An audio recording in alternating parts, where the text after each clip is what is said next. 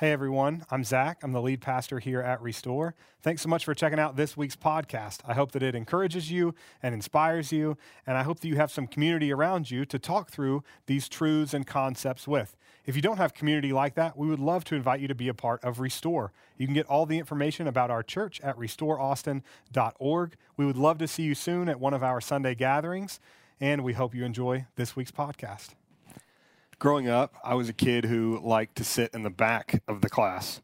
See, my goal was to be as far away from the teacher as possible so as to maximize the amount of things that I could get away with. Uh, this usually only worked for like the first week or two of each new class because inevitably the teacher would catch me doing any number of inappropriate things and then move me to the front. In fact, this is how my wife, Amy, and I got to be such good friends in the sixth grade. She was always listening, always behaving, and generally a really good person, essentially the opposite of me in every way. So when it came time to move me to a different spot in the classroom, I was often moved right next to her. I think the hope was that her good behavior would rub off on me before my bad behavior rubbed off on her. An experiment that we are still awaiting the results for even today. This happened in virtually every single one of my classes in sixth grade except one Mrs. Klein's reading class. Now, I still got moved to the front of her class, but it happened on the very first day instead of a couple of weeks later, and for a different reason entirely. You see, I love to read, and I still do. At that point in my life, the Hardy Boys were my favorite. I was all about the Hardy Boys. I bet I read 50 Hardy Boys books in sixth grade alone. Unfortunately, we weren't reading Hardy Boys in Miss Klein's class. That first day, she was asking each of us to read something she'd written on the board as a kind of assessment of all of our current reading levels. Looking back, it was kind of a cruel thing to do to make all the kids read out loud in front of each other on the first day of class, but that wasn't really my issue as a sixth grader. My issue was that I couldn't see what she wrote from the back corner of her classroom. I couldn't see the board. So when my term came, I stumbled through my section as quickly as I could and I prayed that I wouldn't be one of the kids summoned up to Miss Klein's desk after class. But sure enough, after everyone had finished reading, I was the first name she called. I sauntered up to her desk and sat down in the chair next to hers. She handed me a piece of paper with the same section I'd butchered earlier written on it. And she said, Read this for me. And I read it easily and quickly, and then I handed it back to her. She nodded and said, That's what I thought. Zach, you can read just fine. The problem is you can't see. You were squinting the whole time you were trying to read that section from the back corner of class. I immediately began protesting, claiming I could see just fine. You see, I was already kind of a chubby middle schooler, so I felt like adding glasses to the mix was not going to be a positive outcome for my whole popularity scheme that I'd been working on. But that's when Miss Klein said something that I'll never forget. She said, You can probably figure out a way to get by without glasses in my class. But Zach, you can't make it in the world if you can't see. Now, I think Helen Keller and Stevie Wonder would probably disagree with that statement, but I understood her overall point. When something is obstructing our vision, either literally or figuratively, life becomes incredibly difficult. Now, Jesus knew this to be true. That's why when he laid out his mission statement at his hometown synagogue in Nazareth, he said, The Spirit of the Lord is on me, because he has anointed me to proclaim good news to the poor. He has sent me to proclaim freedom for the prisoners and recovery of sight for the blind, to set the oppressed free, and to proclaim the year of the Lord's favor recovery of sight for the blind. Now, helping the blind to see has a, a, dual meaning for Jesus. Through his ministry, we see him literally healing the blind so that they can see again. But we also see him causing metaphorical scales to fall from fully functioning eyes so that people can truly see who Jesus is and what he is all about. A great example of this is John Newton. You see, John Newton went from being a slave trader to an abolitionist. In 1772, he wrote the famous song Amazing Grace, which so beautifully describes this transformation that happened in his life. Amazing Grace, how sweet the sound that saved a wretch like me. I once was lost, but now I'm found. Remember what he says next? Was blind, but now I see. Newton was never literally blind, But he was blind to the horrors of the Atlantic slave trade until Jesus helped him see. And with his sight recovered, John Newton spent the rest of his life fighting for abolition. It is a powerful thing to move from blindness to sight. And honestly, it's a vital step for everyone who desires to follow Jesus. You see, many times we believe that this metaphorical recovery of sight only happens once. When we first admit that we need Jesus as our Savior, He is the one who lived, died, and rose from the dead, and He's offering us this abundant life now and forever through His Spirit, and we say yes to that offer. We, we kind of think that's the only time it happens. But that's just the first of many times that Jesus will clear the blindness from our eyes if we will allow Him to. This is the hard work of deconstruction and reconstruction that we talk about so often here at Restore. You see, deconstruction is allowing Jesus to remove the blind spots from our lives, and reconstruction is allowing him to replace those blind spots with the correct way of seeing things, his way of seeing things. We all have blind spots, lies that we've believed both individually and collectively. And like we've said throughout our year in the life of Jesus, if we want to follow him, in every area of our lives. We need to deconstruct those places where we're blind and reconstruct them with His sight, His truth. A huge area of blindness that affects much of the collective church today in the West is oppressive religion. Oppressive religion. And the calling card of oppressive religion is that ultimately it is more concerned with power for the few than freedom for the many. See, what's so fascinating about oppressive religion is that it's timeless. Jesus' original audience was facing almost the exact same situation as we are today. I want you to listen to these characteristics of oppressive religion in both the first century and the 21st century that we're about to put on the screen and look at how it compares to the way of Jesus. See, oppressive religion is about power for the few, but the way of Jesus is about freedom for the many. Oppressive religion has a top down structure, but the way of Jesus, he says, the first shall be last. Oppressive religion controls people through guilt and shame, but the way of Jesus abolishes guilt and shame. Oppressive religion excludes anyone it can, but the way of Jesus includes everyone. Oppressive religion pushes people down. The way of Jesus lifts people up. Oppressive religion is complicit in slavery and marginalization and other horrors that we've experienced in our country and in our world. But the way of Jesus fights against those horrors, fights against slavery and marginalization of all people. And lastly, oppressive religion judges everyone else's shortcomings, but the way of Jesus examines our own shortcomings. It's introspective, it's personal, it looks within. Oppressive religion says the problem is out there, it judges other people. But the way of Jesus says, maybe I can improve. Maybe I can more fully follow in the ways of Jesus. Maybe I have blind spots that I need to address. That last one is the focus of Jesus in this section of the Sermon on the Mount that we're looking at today. So we're going to be in Matthew's account of Jesus' life, starting in verse 1 of chapter 7. You can turn there with us, or the verses will also be on the screen. Matthew chapter 7, verse 1. Do not judge, or you too will be judged. For in the same way you judge others, you will be judged. And with the measure you use, it will be measured to you. Why do you look at the speck of sawdust in your brother's eye and pay no attention to the plank in your own eye? How can you say to your brother, Let me take the speck out of your eye, when all the time there is a plank in your own eye? You hypocrite. First take the plank out of your own eye, and then you will see clearly to the remove the speck from your brother's eye. Now, this word plank that Jesus uses here is more literally translated cross beam. These were industrial sized pieces of wood that were used in major construction. These were big, big things. When the big crossbeam plank is in our eye, we are simply unable to see. Unable to see the difficulties in our own life, the difficulties of other people's lives. We are only focused in on what oppressive religion tells us to focus in on, which is that the problem must be out there, not internal. See, oppressive religion blinds us to our own sin by shifting the focus onto the much lesser shortcomings of others. Let me say that again.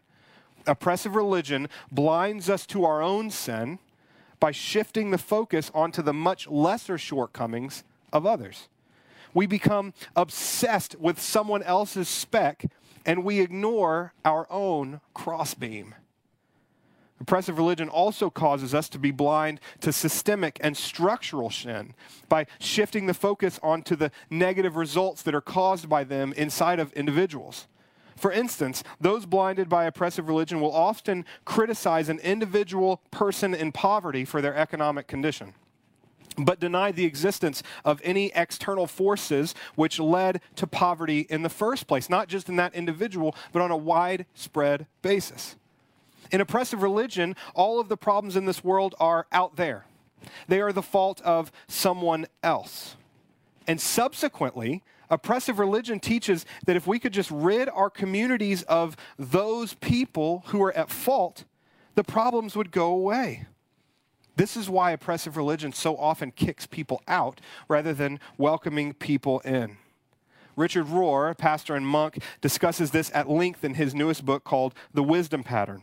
Here's what he says about those who follow the way of Jesus. He calls them resurrected people versus those who are blinded by oppressive religion. Here's what he says Resurrected people prayerfully bear witness against injustice and evil, but also agree compassionately to hold their own complicity in that same evil. It's not just over there, it is here. It is our problem, not theirs. It gives us, strangely enough, a very false sense of control and superiority because we've spotted the evil, and thank God it's over there. As long as they are the problem, we can keep our focus on changing them, correcting them, expelling them as the contaminating element, then we can sit in a reasonably comfortable position. But it's a position that the saints called pax perniciosa, a dangerous and false peace. See, it feels like peace, but it's not a true peace. It is the peace of avoidance, denial, and projection. He says one day, the mainline Christian movement will recognize, will itself recognize that Jesus was never into expelling and excluding, only transforming and integrating. In fact, you might say that for Jesus, the very act of expulsion is the problem. See, Jesus came to overturn the tables of oppressive religion.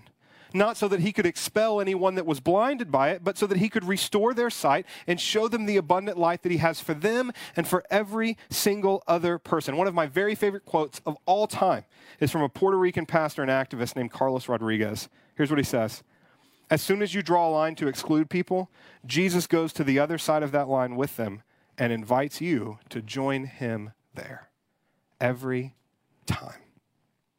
Make no mistake about it.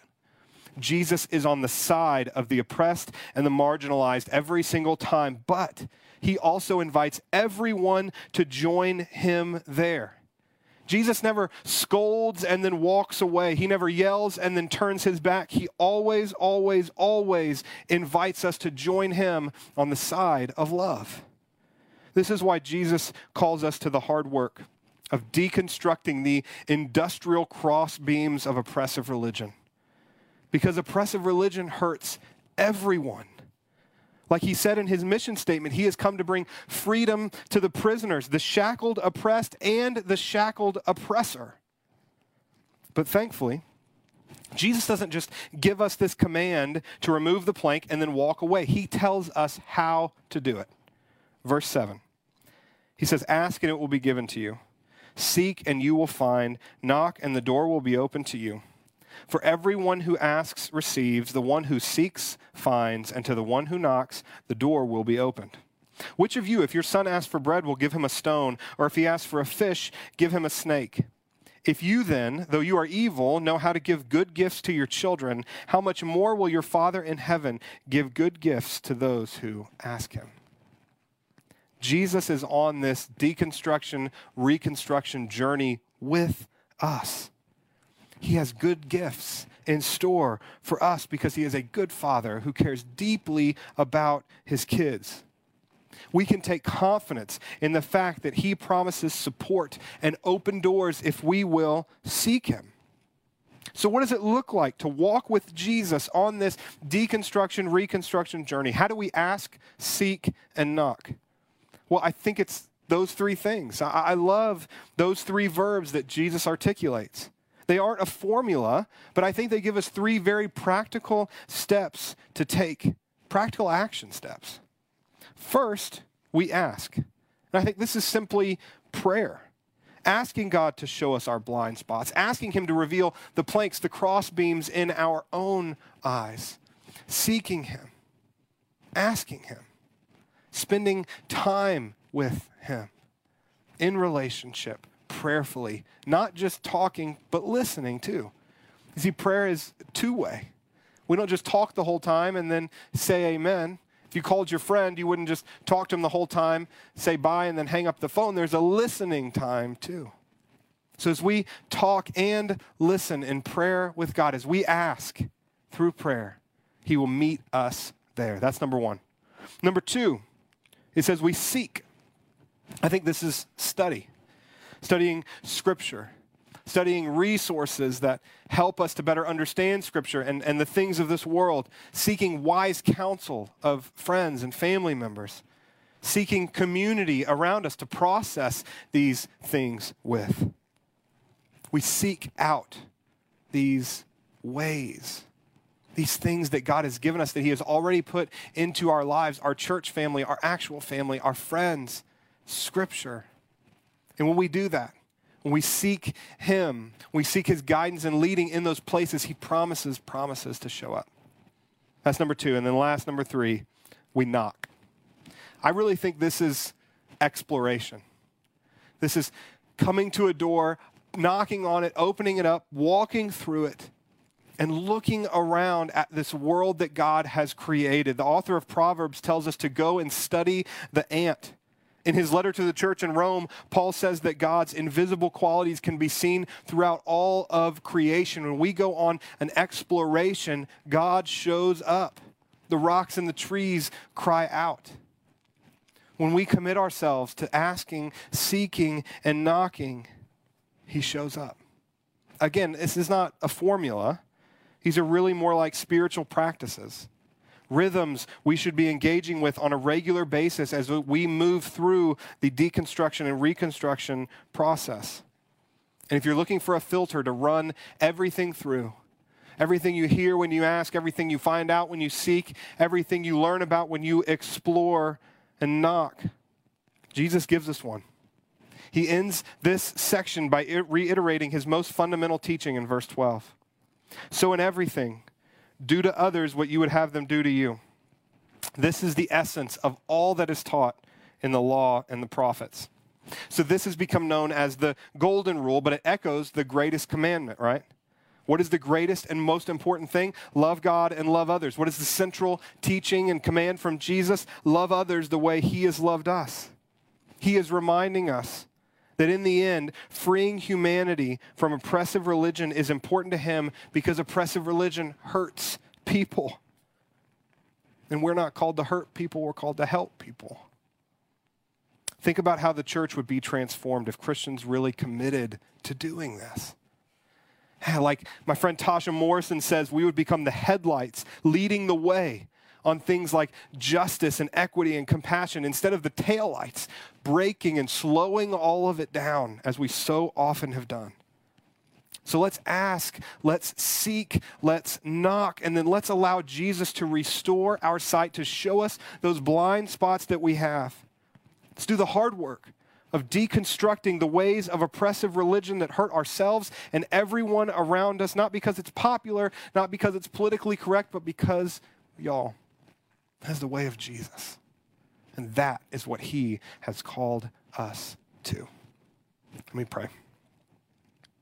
Lord God, we thank you for this incredible sermon.